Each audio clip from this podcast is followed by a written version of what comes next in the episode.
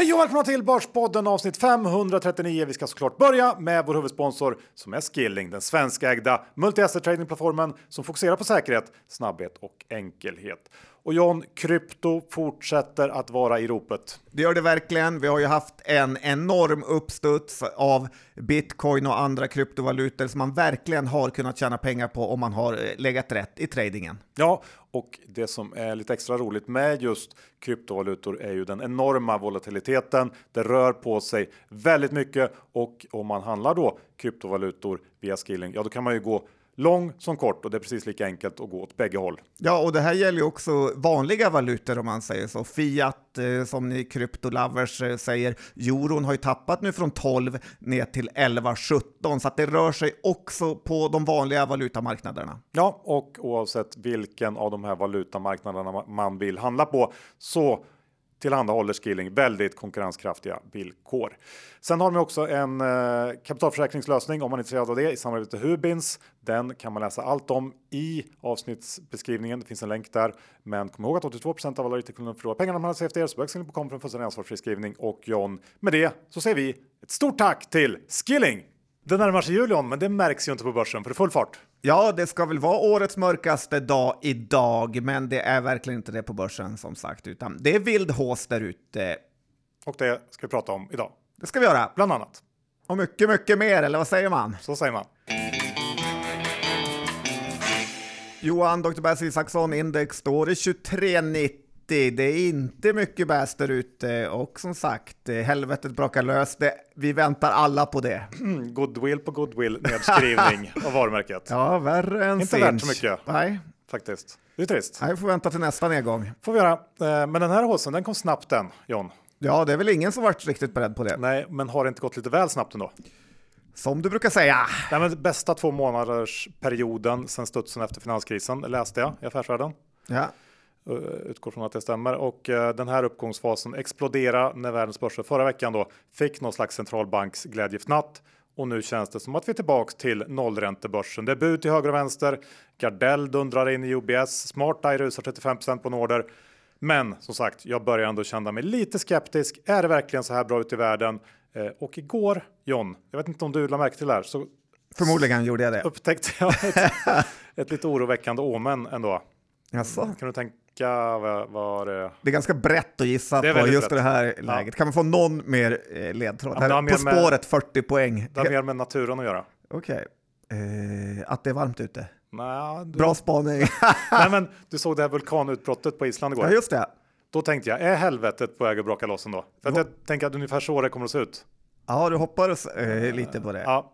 Men oavsett så känns det som att en hel del bra saker inprisade efter den här vansinnesuppgången på slutet och nu blir det ju faktiskt ändå rätt jobbigt om räntorna inte kommer ner eh, nästa år. Eller om vinsterna börjar falla på allvar. Så att man får väl ändå se det lite så att det, nu är förväntningarna ganska höga ändå. Nu ser ju verkligen investerarna glaset som halvfullt här. Och det kan ju svänga fort eh, får man säga. Om jag får säga några välvalda om eh, börsen just nu så tycker jag väl ändå att den här uppgången vi ser är ju väldigt, väldigt mycket makrostyrd. Det får man väl ändå, det håller du med om? Jag håller med om. Alltså sjunkande räntor som gör att börsen överflödas av pengar. Och det är ju bra det, men det är också extremt lätt att gå bort sig om man som vi håller på med mindre bolag som aldrig riktigt får ta del av de här stora fondflödena.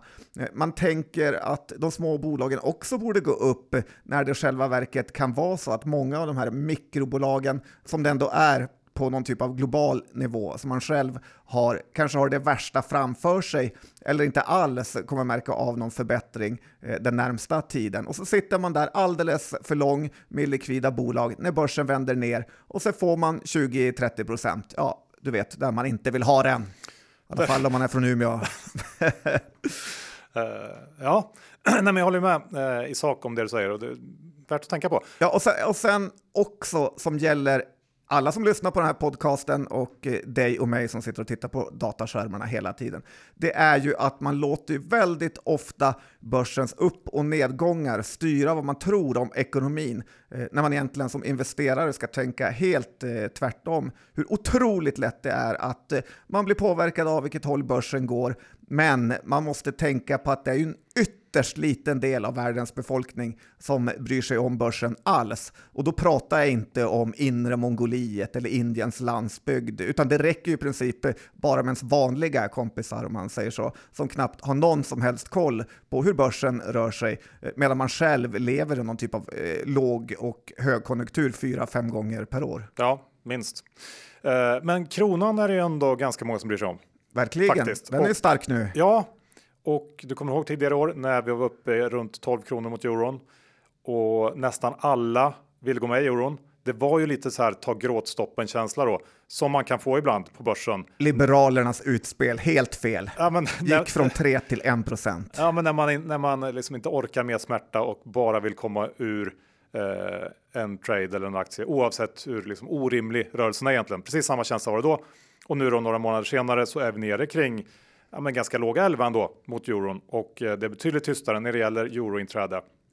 Eh, nu vill man ju få mer. Tänker ja, att vi kan gå ner till liksom med tio kronor. Eh, så är det. Sen är det så, kronan är ju fortfarande relativt svag får man säga. Men om den här trenden fortsätter så kommer det ju faktiskt ge avtryck i många bolags resultaträkningar. Och då framförallt negativt. Alla våra stora exportbolag har ju faktiskt levt väldigt gott på den svaga kronan under ett antal år. Och det kan faktiskt bli jobbigt om trenden vänder på riktigt. Nu är det lite för tidigt eh, att, att tro på det kanske. Men det kan ju vara en liten slamkrypare eh, för, eh, eller inför tjugo tjugofyra. Synen på Sverige har kanske varit överdrivet dålig också. Och det är precis som när ett bolag som alla tror ska vinstvarna istället kommer med helt okej siffror. Då kan det ju vända snabbt. Ja, eh, många olika nivåer på det där. Lite tror jag att liksom synen på Sverige finns inte egentligen. Utan det är ja, men då mer... menar jag mer kanske bostadsmarknaden, fastighetsbolagen. Du vet, att alla har sett det lite för mörkt. Ja, men snarare är så att vi är någon typ av emerging market. Eh, som när världen går dåligt så vill man härifrån. Och när världen börjar gå bra så då trycker man in lite pengar eh, långt ut igen. Och då stiger eh, kronan. Ja, och då blir det lite ändå som lite hävstångsmarknad på något sätt. Ja, på något sätt eh, så. Ja. Vi kanske inte ska... Och sen är ju bolagen väldigt, väldigt mycket bättre på att eh, försöka redovisa vad som är valutaförluster när det går emot dem än eh, när det går med dem. För då låtsas som ja, de men ändå, att det är deras en liten, liten sån där. Ja, men jag håller med. Uh, Framförallt de mindre bolagen kommer ju... Eh, eh, det ser mycket sämre ut. Så är det. Du, alla nybörjare då, där ute? Alla rookies eh, som har läst någon investeringsbok och vill ju så gärna berätta att det här med utdelning är något negativt. För det innebär att företaget inte har någon bättre användning för sitt överskottskapital än att dela ut det. Eh, det har du läst på Twitter, eller hur? Det är en del, hel del tuffa som har börjat med börsen som har den åsikten. Den är ju rätt i teorin. Men det innebär ju också, ska man komma ihåg, att ledningen för bolag inte kan hitta på vansinnsaffärer för aktieägarnas pengar och att affärsmodellen som ett utdelande bolag har fungerar väldigt bra just för att det skapar överskottskapital. Och det här tycker jag blir extra tydligt som i dagarna då Coca-Cola har haft sin utdelning och att Warren Buffett får nästan, vet du hur mycket pengar han får varje kvartal från Coca-Cola? Ja, absolut ingen aning. Två miljarder kronor i kvartalet får han från sin investering där. Det är ju rätt sjuka pengar bara i utdelning, två miljarder per kvartal. Så att alla som fortfarande hatar utdelning kan ju tänka lite på det jag just sa och sen teckna i den kommande nyemission för deras egna skräpbolag. Så att, nej, rata inte utdelningar. Nej, absolut pengar inte. Som pengar. Sen har jag eh, funderat på saker sista veckan, John. Jaså? Mm, och, eh, det är förut så... var det miljön, vad är det nu? Nej, men nu är det faktiskt... Är det bokläge på Johan Isaksson? Melbygårds, eh, Johan Andersson. Ja, han har ju trevlig uppsyn. Ja. Och han jag blev pålurad en smoking av, av Benson. För det här, vad heter det? Oskar Jakobsson. Kläderna. Just det, mm. Just det, med att han använt äg- en gång. Äger det, märker jag. Nej, men han, han har ju börjat dyka upp tycker jag, precis överallt. Ja. Stor intervju i D I i veckan. Mm. Eh, lång intervjupodd med Helene. Och så vidare. Och då börjar... Är det Helen med hela svenska folket? Det tycker jag ändå vi kan säga. Okej. Okay. Ja, det är få tjejer så. Ja. Och då börjar man ju ändå undra så här, finns det en baktanke här? Varför gå ut i den här liksom synkroniserade medieoffensiven just nu? Kan det vara så att Melbygård vill in på börsen tjugo tjugofyra? Har jag hittat någonting? Det kan du ha gjort. Johan Andersson känns ju ändå sugen på det. Ja, han gillar ju att synas. Vad någon typ av investmentbolag? Vad äger de? De äger Kappahl, Academedia, eh, Duni... Ja, och den, lite onoterat. Lite industri. Hästar också. Ja, men, och Melbygård verkar gå bättre än någonsin. ja, jag, jag tycker ändå att det känns som att... Eh, och sen vet jag inte riktigt hur det ser ut med generationsskiftet i den där sfären. De är ju tre bröder som tagit över nu, men... De näst... andra får inte mycket plats. Nej, där, vi vet ju väl som är favoritbarnet för Rune Andersson. Hatar sina två andra barn. Ja, så att de kan... får liksom sköta ett stall. Ner, ner i Skåne. Ja. Ja. Ja, det är inte så kul för dem. Nej, det är inte. Så det, de kan ju också driva på det här, vem vet. Och nästa steg kommer ju bli ännu krångligare med en massa barn och grejer. Så barn, jag, barn. Kanske inte så dumt ändå att planera för det här generationsskiftet i nästa steg redan nu och in på börsen tjugo tjugofyra. Ja, för lite har du rätt när vi kanske pratar om Rusta senare, men det var väl just därför Rusta vill in på börsen med att det är mycket, mycket lättare för familjemedlemmarna att göra vad de vill med sitt innehav. Du, sen ska vi bara ha en liten kort återkopplingsdel här av podden från förra veckans härvor. Många har hört av sig och varit oroliga för oss. Det har de varit. Med rätta. Ja, och Akelius-härvan kan vi börja med. För den har ju kanske gått åt rätt håll i alla fall, ganska snabbt. Ja, men då har den gjort faktiskt... Det var som att Roger bara ville att du skulle säga förlåt. Ja, lite så. Jag fick faktiskt en känsla att det var så. Jag satt där och lyssnade. Nej, men klockan tio idag är det ju faktiskt den här bolagsstämman som det pratat så mycket om på Engelbrektsgatan. Jag borde egentligen gå dit. Men den här jätteutdelningen som varit lite oro för D-aktien. Men nu kom du igår som du sa här att Roger Akelius och gänget där har börjat köpa D-aktier igen efter två månaders uppehåll, vilket precis var ju det vi sa i podden. Och det har varit väldigt bra för oss ägare, då du är ju i princip uteslutet nu att han kommer köra någon sån här fuling som vissa elakingar har sagt. Så egentligen förstår jag inte vem det är som bara vräker ut aktier nu, om det är någon typ av window dressing inför årsskiftet eller så. Förhoppningsvis så fortsätter den här aktien att stiga till samma nivåer som förut, och förmodligen kommer det läggas ett bud på D-aktien just för att Roger ska slippa hålla på med att bli ifrågasatt. Och man får komma ihåg att de får in hundratusentals aktier om dagen här, så att det kommer gå fort att höja ägarandelen här från åttiofem till typ nittio procent. Ja, bra. Så en här var mindre. Ja, den är inte löst än, men på vä- ja, men... halvlöst. Ja, precis. Du, sen då, Jensen Kulti-härvan. Imorgon den, smäller det. Precis, den matchen går av stapeln imorgon. Den matchen.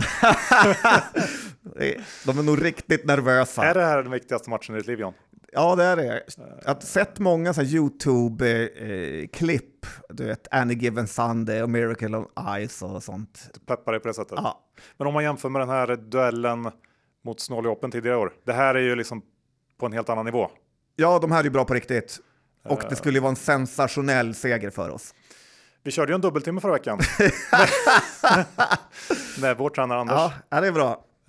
En kille har varit bäst i världen. Typ. Vi kör två timmar en, på en torsdag veckan innan. Men, men kommer du ihåg vad han sa till oss när vi frågade om tips? Spela på hans backhand eller vad sa han? Långa bollar. Nej, det jag kommer ihåg var han, uh, okay. att han sa så här: Kulti, han är jävligt bra alltså. Ja.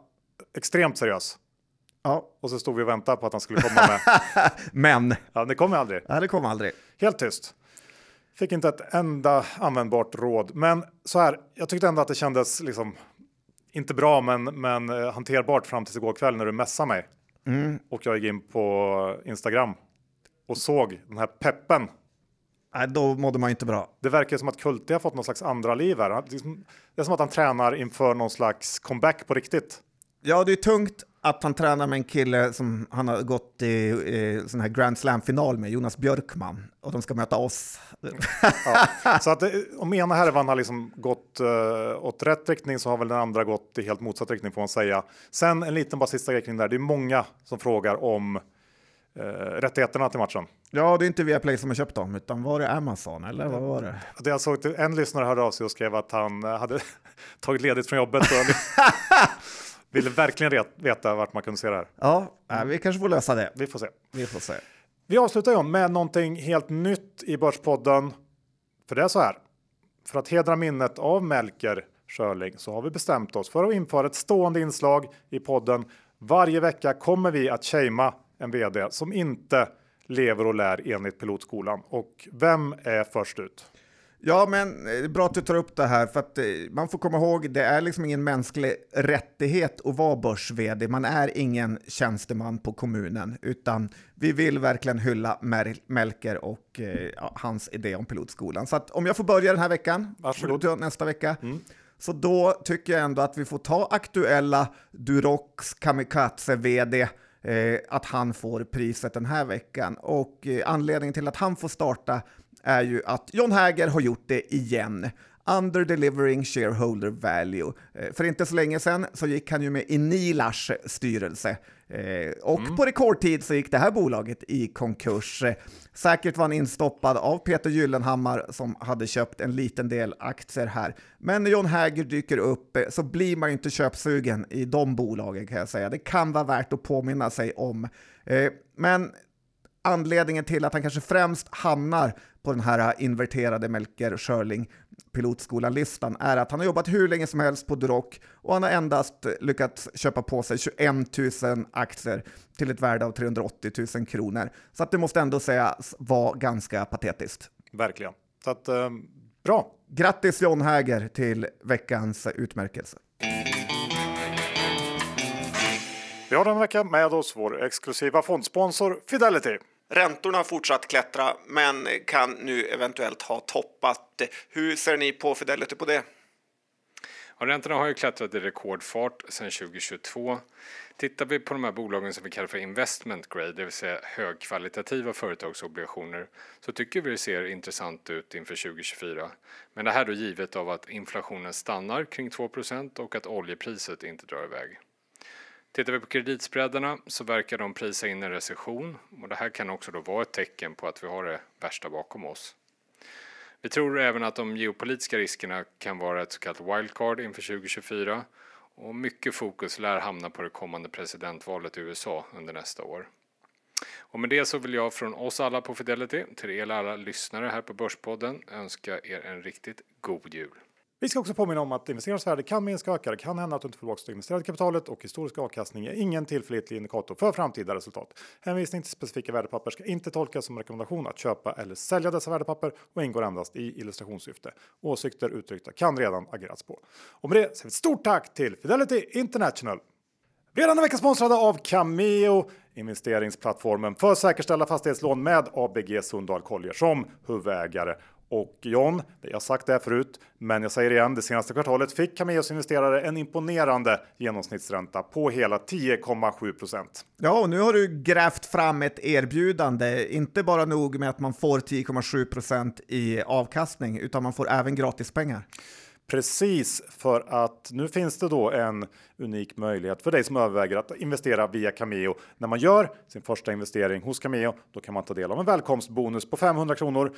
Man ska då investera minst femton tusen kronor i ett svenskt lån på kameo punkt se, och då får man femhundra kronor insatt på sitt Kameo-konto som en bonus. Och det här erbjudandet gäller fram till den trettioförsta december. Och för utnyttjare så måste man antingen registrera sig som ny kund hos Kameo eller vara en ex- existerande kund utan att ha gjort någon tidigare investering. Ja, men det här tycker jag verkligen man ska ta del av. Vi har ju använt Kameo när vi investerar i en hyresfastighet i Ronneby. Så gå in på Kameos hemsida och titta vilka objekt som är intressanta för dig. Men kom ihåg, de tar slut fort för det är attraktiva investeringar. Ja, och vill man veta mer om den här bonusdealen, då går man in på kameo punkt se snedstreck kampanj. Men man ska också komma ihåg att historisk avkastning inte är någon garanti för framtida avkastning. Den investering kan både öka och minska värde, och det är inte säkert att du får tillbaka hela det investerade kapitalet. Och med det säger vi stort tack till Kameo! Så där John, då eh, vänder jag mig till människokännaren John. Ja, det är djupet. Jag har ett större djup än man kan tro. Nej, men du är... Jag är ofta rätt stolt över att du är väldigt bra på att ja, känna igen olika typer av människor. Ja, så är det ju. Ja. Det är väl ingen hemlighet. Uh, och då tänkte jag tänkte lite på det här i veckan när jag såg nyheten som kom ut från Teqnion. Jaså, om den här C F O-bytet? Ja, för det är en av dina bästa kompisar, Stena. Ja, han är väldigt bra kompis med mig. Ja, ja. ja, ja. Och eh, han verkar ju i och för sig ha väldiga problem med att behålla sina C F Os, får man säga. Ja. För att det här var ju då eh, tredje C F O på tre år som säger upp sig. Carina Strid sa upp sig då, efter ett knappt år på posten här i veckan. Eh, och, eh, eller kanske fyra faktiskt, för att eh, Stenes högra hand, du vet den här Daniel Zhang, yes. Förvärvsgeneralen, han var ute på skämta på Twitter om att det faktiskt är fyra C F Os på tre år om man räknar in att han var interims-C F O en kortare period. Så att någonting där tycker jag är lite konstigt. Och när man läser trådar på Twitter om det här så är det ju väldigt uppenbart att Teqnion har onormalt mycket utländska, framförallt då amerikanska ägare, för att vara ett svenskt väldigt litet bolag. Och eh, vi har varit inne på det här förut, det här med att Sangs bok dök upp eh, på en bild med Charlie Munger. Ja. Och att någon slags amerikansk eh, värdeinvesterarmaffia sedan har kapat Teqnions aktie, vilket jag tror är en stor förklaring till den väldigt höga värderingen. Men jag tycker att du är lite hård. Är inte så... det lite av en varningssignal i sig? Amerikanska investerare som ska visa svenskar hur man hittar bolag i Sverige. Jag tror ju att Johan Stene har väl en fanclub och att eh, alla investerare vill köpa på minsta dippen där. Eh, så att, ja, det är jag... väl inget fel med att starka ägare. Det brukar vi prata om är något bra. Ja, men den här typen av... Jag vet inte. Jag vet inte du varför håller, du har en hang-up håller... på eh, just det här. Det, jag det är som att du är avundsjuk, Johan. Jag skulle säga att det här är en varningssignal. Allt. Det är en varningssignal. Och men... hans hår, det är, det, är det det den sista tiden? Framförallt det faktiskt. Börs-Jesus. Men om vi ska återgå till C F O-frågan så måste väl ändå det vara en varningssignal? Alltså att det just är C F O som lämnar gång på gång i en serieförvärvare. Det är inte toppen, du kan inte liksom argumentera mot det. Och det måste liksom till och med en stenälskare som dig hålla med om. Ja, men det får han gärna förklara eh, lite mer. Bra, då lämnar vi det. Men aktien går inte jättedåligt. Nej, det gör den inte. Så att det är inte, inte synd om honom på något sätt. Det är det inte. Han kan ta det här. Det tror jag. En klackspark. Ja, faktiskt. Eh, Revolution Race då? Han är väl den rikaste ultralöparen som någonsin det... har funnits. Han har ju rätt mycket. Och där har jag verkligen följt Pilotskolan om vi ska ge han någon cred. Ja, men det var ingenting jag anmärkte på. Nej, bra. Nej. Rev Race. Rev Race, outdoorbolaget Johan. De är inte missnöjda med att kallas det. Jag undrar faktiskt om Revolution Race kör en liten, liten fuling. Jag följer Henrik Lundqvist på Instagram. Gör du? Jag såg att han var ute i någon så här Aspen typ med Rev Race. Ja, men kung Henrik, eller Henke här i Sverige, eh, tänkte på det. Vem är mer förnamn i Sverige, Johan? Är det Håkan? Zlatan tycker jag brukar kallas för. Ja, det är bra. Men inom finans då tänkte jag på är lite kul. Ola. Ja. Det kan vara Ola Särneke jag också tänkt. Det gillar man ju inte. Torsten, definitivt. Ja, verkligen. Eller? Snarare mer Torsten tror jag. Torsten är etta. Undrar hur många som tänker på Torsten Helsing i Axikem när man säger Torsten. Nej, det är ju ingen. Inte många. En på Börje kanske. kanske. Börje. Ekholm, ja. Rutger. Ja, det finns en del. Ändå. Jon, vem tänker du på då? Karlung. Ja, precis. Ja, det finns några man tänker mm. bara för, eh, med förnamn. Men tillbaka till R V R C. Kul att du också hade sett det här.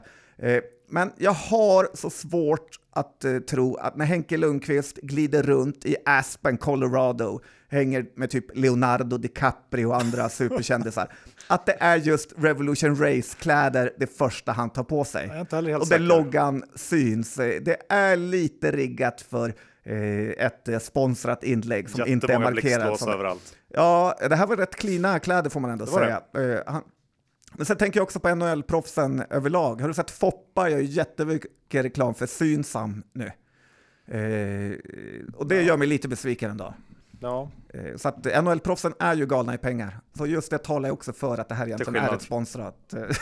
Till skillnad från traders. Ja, men absolut. Det, det kan nog vara sponsrat kanske. Men det stod ingenting om det, va? Nej, Nej. det var det som var det Grejen. anmärkningsvärda. Ja, ja. Mm.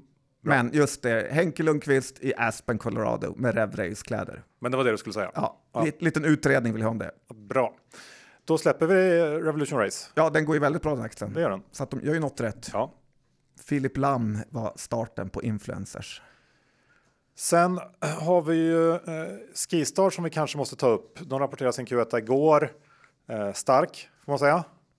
Ja, det är väl en sån här kvartal men, som ingen bryr sig. Nej, det är ett, jätteförlust. Ett, ett, ett pyttekvartal. Ja. Men, men det var ju framförallt det här med en, den väldigt tidiga starten på skidsäsongen. Eh, bidrog till ökade uppstartskostnader i Q ett då, som det var som rapporterades istället för Q två. Så att det känns ju som att Q två kommer säkert bli eh, ännu starkare än normalt. Eh, och eh, Q ett i sig är ju inte en jätteintressant rapport. Men det här bokningsläget är ju någonting man alltid tittar på. Och för Skistar... så var det nio procent bättre än i fjol och då... Mäter man i pengar eller mäter man i antalet bokningar? Det För att det känns som att de kan höja priserna med tio procent och sen säger man att det är tio procent bättre än förra året. Ja, jag vet faktiskt inte. Men det jag vet är ju att det var drivet av utländska gäster. Danskar. Och, precis, jag tänkte säga det, inte vilka som helst. Utan de värsta. Ja. Och det är då danskarna som har förstört mitt säljcase här, känner jag. För eh, du kommer ihåg att, eh, eller kanske inte gör, men jag hade Skistar som säljcase i förra årets nyårsavsnitt. Eh, mm. Men det har inte varit någon raket heller. Nej, absolut. Så att det är inte, man har ju inte liksom förlorat så mycket på att stå utanför. Den är väl upp liksom en handfull procent i år kanske. Mm. Så att, eh, inte helt fel ändå. Men ändå, danskarna förstörde ju det från att bli bra, tror jag. Ja, eh, så var det nog. Det var ju det som var det positiva med eh, valutan då, har varit svenska krona. Eh, vet du förresten vad vdn heter på Skistar? Vad heter han då? Stefan Sjöstrand. Ja. Kan man heta det om man är vd på ett fjällbolag? Sjöstrand. Sjöstrand. Känns det som inte helt rätt. Kanske bara liten anmärkning där. Okay. Mm. Väldigt liten. Och sen har det ju börjat snackats, eller två grejer. Eh, lite kul att Skistar inte fick in en endaste krona från eh, fastighetsförsäljningar.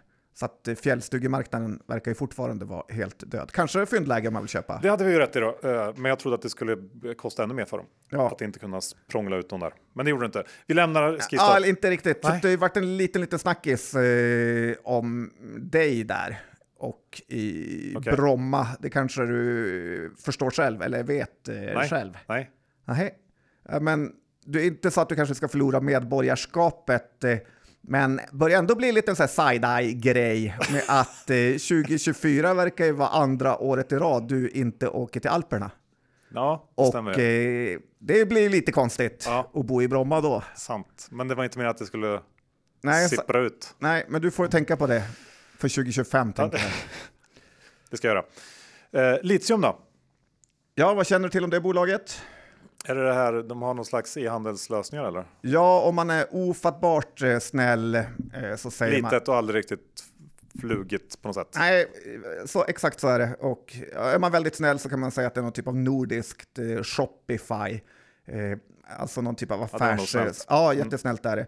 Men det roliga var att när jag läste Bodyflights rapport så stod det att de hade bytt sitt försäljningssystem till Litium och på det sparat flera hundratusen. Och jag tycker faktiskt när man kikar lite närmare på Litium att det är ett spännande eh, bolag med den oväntade ägaren. Vet du vem det är? Om du tänker lite. I Litium. Du brukar ha koll på sånt här. Fastighetspartner äger tjugo procent ja, det. av mm. det här bolaget. Börsvärdet är ju bara hundratrettio miljoner kronor. Tittar man på A B Gs prognoser eh, så går de gå plus minus noll tjugo tjugofyra. Efter några års rejäla harvanden. Eh, man vet ju för sig att alla som säger plus minus noll. Det är ju kanske inte de bästa aktiepersonerna. Eh, men ändå, styrelsen har köpt en hel del mängd aktier. Och eh, det skulle kunna vara en vändning här för ett bolag som har haft det tufft. Och jag får lite den här känslan att de skulle kunna bli utköpta med när den här typen av bolag verkar eh, vara hett. Eh, jag har inga aktier här för man kan inte vara med överallt. Men känslan är ändå försiktigt positiv till ett utbombat bolag som Litium ändå är. Ja, men intressant. Kanske ingenting för mig, men det där du pratade om när det gäller utköp. Vi kanske ska ta en liten eh, budspecial ändå, för att vi, vi fortsätter att få bud på börsen. Ja, det var länge sedan det var så här tätt mellan buden. Igår kom då bud på det här vätgasbolaget Permascand. Knappt som man har hört talas om faktiskt. Ja, noterades i mitten av tjugo tjugoett, så det kanske inte är så konstigt bland alla de andra. hundrafemtio, hundrafemtio ja. Mm. På trettiofyra kronor, var nere på sjuttioåtta kronor som värst här tidigare i år. Och köps då ut nu på eh, sjutton kronor, premie på femtio drygt procent. Ja. Någonting. Av Dart. Så är det ju. Dart köper den. Han är överallt. Rätt sjukt med honom. Han kan liksom inte låta... Stort han är stora... och ja, precis. Ja, men Altor har ju ett, ett miljöteknikben och där passar väl det här Permascand säkert in rätt bra. Altor själva menar att det kommer krävas både kapital och tid för att skala upp det här bolaget och att Permascand därför passar bättre i privat regi. Och jag måste ändå säga att jag håller med Altor i det här. Att det borde kanske äldre än svart på börsen? Nej, det borde det kanske inte. Och jag tror att det finns en hel del bolag av precis den här typen på börsen just nu som kom in, bland annat under H S N. Och eh, som kanske har en produkt, tjänst eller idé som kan vara värd att satsa på men som kanske inte tjänar så mycket eller några pengar alls just nu och där det kommer krävas just en hel del kapital och tid. Och då är faktiskt börsen inte alltid rätt plats. Eh, budet på eh, Pagero förra veckan kanske man eh, med lite liksom, vilja kan klämma in här också på det sättet att det är ett exempel på när en aktör utanför börsen ser mycket större värden än vad marknaden gör. Och nu är det ju så också att långt ifrån alla bolag av den här typen kommer att köpas ut. Men som du var inne på med Litium så tycker jag att det är lite hoppfullt för alla där ute som sitter med den här typen av bolag i portföljen och skulle kunna bli fler sådana här affärer. Ja, och man ska komma ihåg att om du inte spelar kan du inte vinna. Så att eh, även om du ligger back kan det vara värt att ligga kvar i förhoppning att ja, få ett bud. Ja, och sen har vi ju också ett bud på andra sidan pölen, Johan. Som... Just det.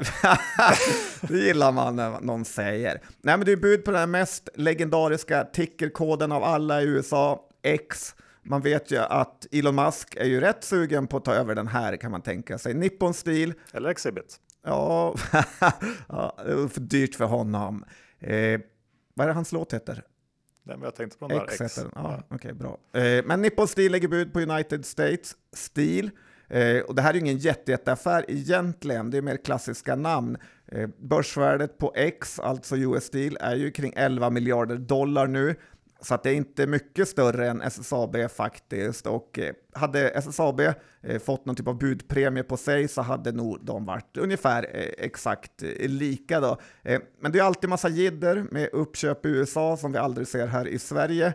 Eh, med konkurrensgodkännande och så vidare. Så att den här aktien handlas i fyrtioåtta dollar mot budet som är på femtiofem dollar. Så att det är ganska kraftig rabatt här om man vågar göra den traden. Det här året, alltså tjugohundratjugotre, har ju varit ett dåligt år för den här typen av bolag eftersom ja, men stålpriserna har ju kommit ner ganska mycket och vinsterna är nästan halverade, inte riktigt, men säg typ trettio procent sämre är Q tre tjugohundratjugotre jämfört med tjugohundratjugotvå. Men det verkar som att investerarna tror massor på framtiden för S S A B. Är ju på flera års högsta nu trots att de närmsta kvartalen inte ser ut att vara så jättekrispiga. Och sen ska man heller inte glömma bort, Johan. Kommer du ihåg när det var stora affärer i stålsektorn i Sverige tjugohundrasex? Knappt. Men när S S A B köpte Ipsco... Ja. Och för femtiofem miljarder kronor. Bra. Men då var ju dollarn typ i så här sju också. Så att det var för vansinnigt mycket mer pengar. Och det här har gjort att Olof Axander än idag inte kan få ett eh, riktigt jobb. Eh, så att, nej. Eh, man ska akta sig li- för vansinnsaffärer. Ja, på den här nivån. Så att, det behöver absolut inte vara jätt- helt positivt för konjunkturen. Utan kan nästan vara lite toppkänsla. Ja, och tänkte byta spår. Men det går ju nästan inte när vi ändå är inne på stora affärer. För vi har ju en till sån i veckan. Jag tänker på Mange Grot som slog till då med en försäljning av sitt innehav i det här Hongkong-noterade Vinda. nitton miljarder cashan in. Ska du eller jag börja bärsa? Jag tänkte bara, jag fick bara en så här flashback. Kommer du ihåg när vi var där och deltog i den här frihetskampen? Umbrella Revolution. Eh, ja, det var väl ganska snällt att säga att vi deltog. Jag vet inte varför jag kom. Fota var livrädda, sprang därifrån. Det kanske är för att vi har så mycket paraplyer här som ja. Jag tänkte på det. Men, eh, nej men, jag kan väl göra bara en liten sån här... Recap. Ja, ja. Just för att, att sätta här i någon slags kontext. För att om vi går tillbaka till april, för alla som inte har varit med i år, så gick ju S E T ut med ett P M om att man inleder en strategisk översyn av ägandet i Vinda och Consumer Tissue Private Label-verksamheten i Europa. Och det här året har ju varit något av de strategiska översynernas år och vi kan väl konstatera att det sällan är en bra grej när den här typen av pressmeddelanden dyker upp i ett bolag man har i portföljen. Så är det. Den bakgrunden kan vi ändå ha. Ja. Och så, det... Blev det inte, så blev det ju nu också. Ja. Det var inte så bra. Men är det så här snäll du ska vara eller? Nej, jag bara... Eller bollar över till mig nu? Ja.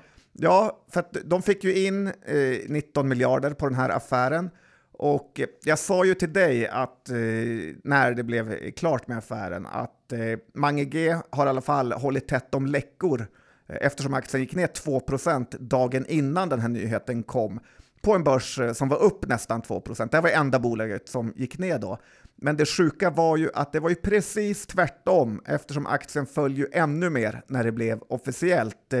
Marknaden tycker att S E T säljer de här Vinda på absoluta bottenvinster. lite att de blir avlurade det, vilket passar ju precis Mange Grots profil. Jättelätt att lura. Han måste få kicken nu, tycker jag. Och alla analytiker tycker att han har gjort fel. Aktien har gått jätte, jätte dåligt och nu förbättrar man ju balansräkningen i ett läge då räntorna sjunker i raketfart. Och Mange G gör ju återigen alla fel. Och det sjukaste av allt, vet du vad det är? Jag vet inte. Det var att du tvingade mig att säga förlåt till honom ja, efter förra rapporten. eh, som var liksom en bra av trettiotvå rapporter i sträck. Det var som att jag fångade skulle... in något jättesvagt ögonblick och ja. fick ur det, förlåt. Det var jätte, jättekonstigt. Jag har inte sovit riktigt bra efter det här. Så att jag tar verkligen tillbaka eh, det här. Och jag skulle vilja se hur aktien reagerar på om Mange G får kicken. Mm. För att jag tror den kommer gå upp då. Sen var väl också så här att man hade ju mycket hellre sett att de sålde av den här jättedåliga europeiska private label-verksamheten istället. Ja, det var det analytikerna ville. Det här ville de ju inte bli av med. Det här är ju ändå någon typ av tillväxtmarknad. Ja. Men så jobbar han. Så är det. Hur är det då i eh, lite småbolagsfavoriter där det har hänt grejer? Jag tänker på Smart Eye och Award It där det har ja, hänt saker under veckan. Ja, men ska vi riva av dem lite fort här. Ändå kul. Smart Eye har ju fått en av sina största order någonsin och rallat rejält på börsen. Verkligen hås där. Eh, designvinnarnas moder får man väl ändå säga att Smart Eye är. Eh, det sjukaste med den här eh, raketfarten i aktien är ju den order man fick, eh, om man ska säga så, som gick från förväntad design-win till en vanlig design-win, Johan. Det, de, det är grejer det, de bara flyttar de här. Så den fanns redan på något sätt? Då, ja, den fanns på något eh, sätt. Eh, det positiva var att den nästan var en halv miljard större än eh, man tidigare hade kommunicerat och att man på något sätt verkar komma eh, närmare biltillverkaren i värdekedjan. Men man ska ju komma ihåg att Avanza har noll procent i belåningsvärde här, Nordnet har tjugo procent. Och trots då är ju ändå Smart Eye värt tre miljarder. Så att det finns en och annan risk här.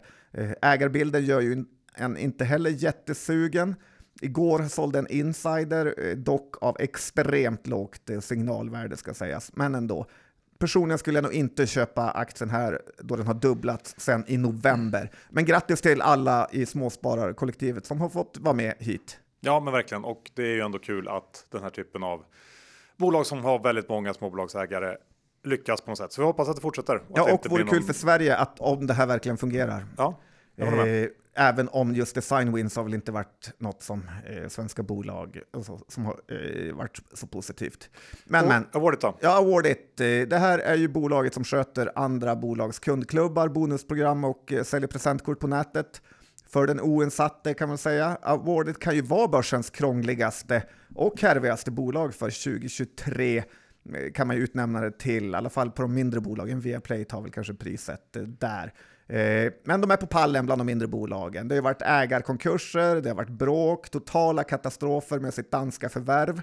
Återigen Danmark, oklara pressmeddelanden och en hyfsat stor ägarbas som verkligen följer det här bolaget. Det går ju knappt en dag utan att man läser om Nej, på verkligen. Twitter. Det går inte att redogöra för alla saker i detalj här utan det blir någon typ av P tre-dokumentär då. Samtidigt ska man ju komma ihåg att sådana här möjligheter eller problem skapar ju verkligen köplägen i aktier. Den var ju nere på sjuttio kronor för bara ett väldigt, väldigt kort tag sedan och nu är den ju tillbaka på nittiofem kronors nivån. Lite får man väl ändå säga att bevisbördan kanske ligger på eh, Award It just nu.